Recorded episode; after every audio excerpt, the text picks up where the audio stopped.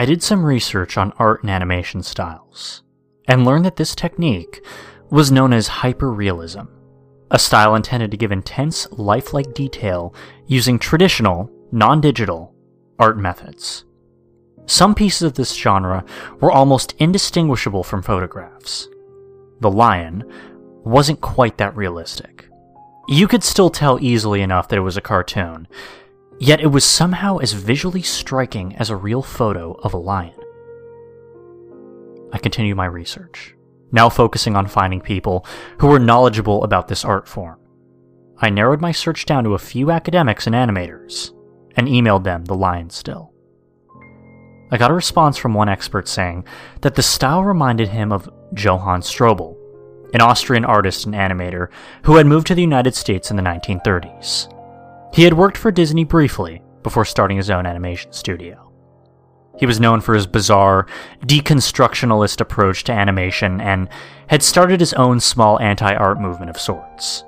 Animators and cartoonists trained at his studio produced their own bizarre works, which often included violent and grotesque themes, despite the fact that the studio ostensibly marketed to children.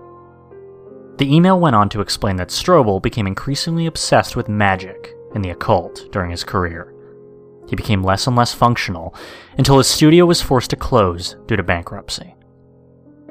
Curiously, the studio was known to produce only a handful of original works of its own. Apparently, the animators had spent a lot of time deconstructing and replicating the works of other companies, mainly Disney, since they were the only major animation studio at the time, and altering them to make them surreal or disturbing.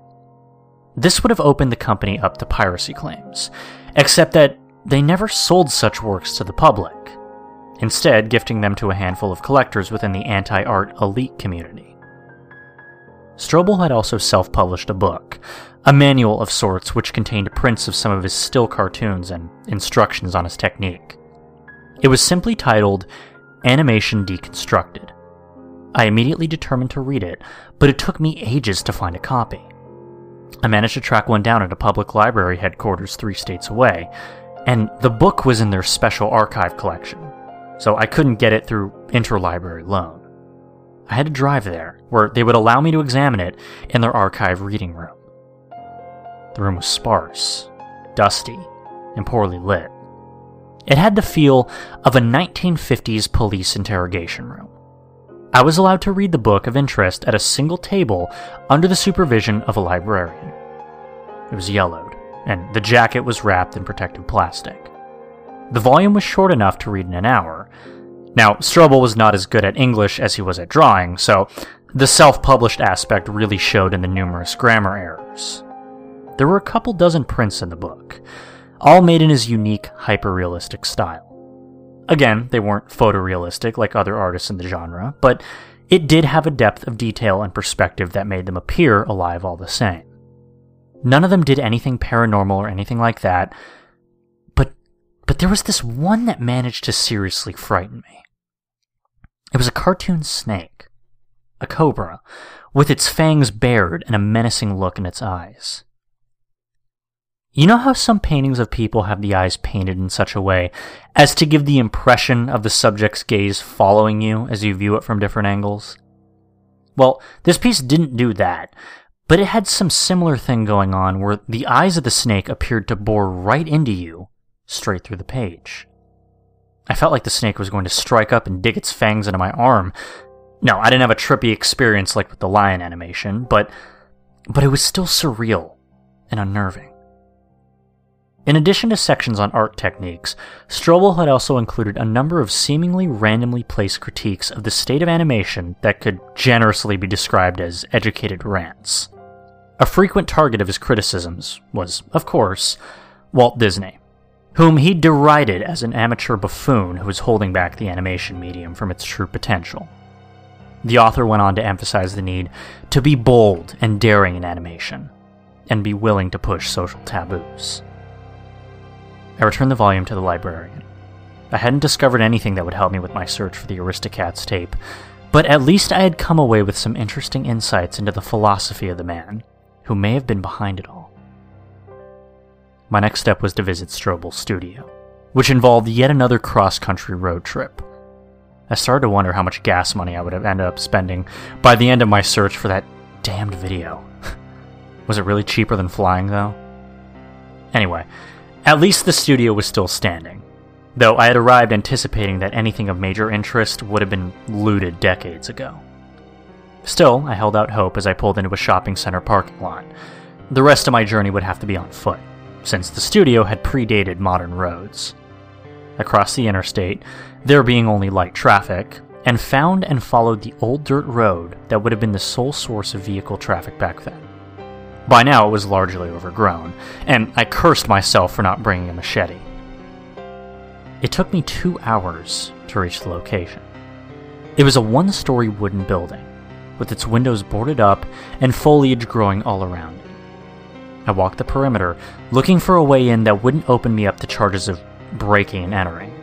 Though I seriously doubted anyone would ever know or care I had been here in any case. And to my disappointment, no entryway had been left by previous urban explorers, and I had to hack away the boards of one window with a hatchet I had brought. It may have been easier to smash down the door now that I think of it, but that felt somewhat less ethical.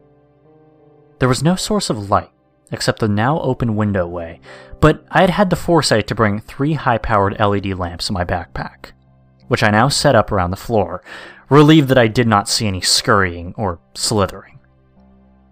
The place seemed smaller on the inside, barely more spacious than my basement at home. Now, there was no furniture, except a couple of broken easels on the floor. They probably sold off the tables and desks to pay off their debts, I thought. Some scuff marks were visible on the wooden floor, though. There was a low wooden partition that sectioned off a small segment of the room. I guessed that this was where the administrative desk had been, while the rest of the floor was used for the actual animation work. Like I said, I hadn't really been expecting to find anything important, but it was still disappointing. I spent the next couple of hours pacing the floor, wondering if the whole trip had been a waste of time and mileage.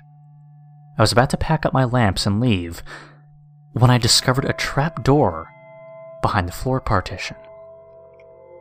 I had taken one of the lamps off the floor to perch it on top of the partition and the light now allowed me to see the outline of the trapdoor, along with its hinges and a latch.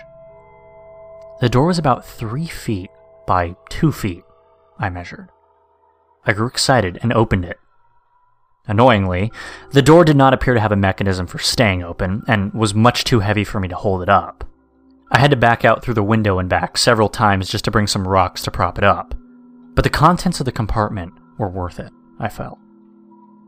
The compartment was about three feet deep and contained what looked like diagrams for animation or film devices, along with various little parts knobs, bolts, lenses, and the like, all scattered at the bottom. I studied these with fascination, but couldn't make heads or tails of the schematics. I tried fitting some of the parts together, with no success. I decided against taking these items with me. I had rationalized that violating the law by entering this place unlawfully was worth pulling back the curtain on whatever had caused my childhood trauma. But these items were unlikely to be of value to that end, and thus stealing them for my own curiosity would go beyond the bounds of that justification. However, I did photograph each one of them, just in case.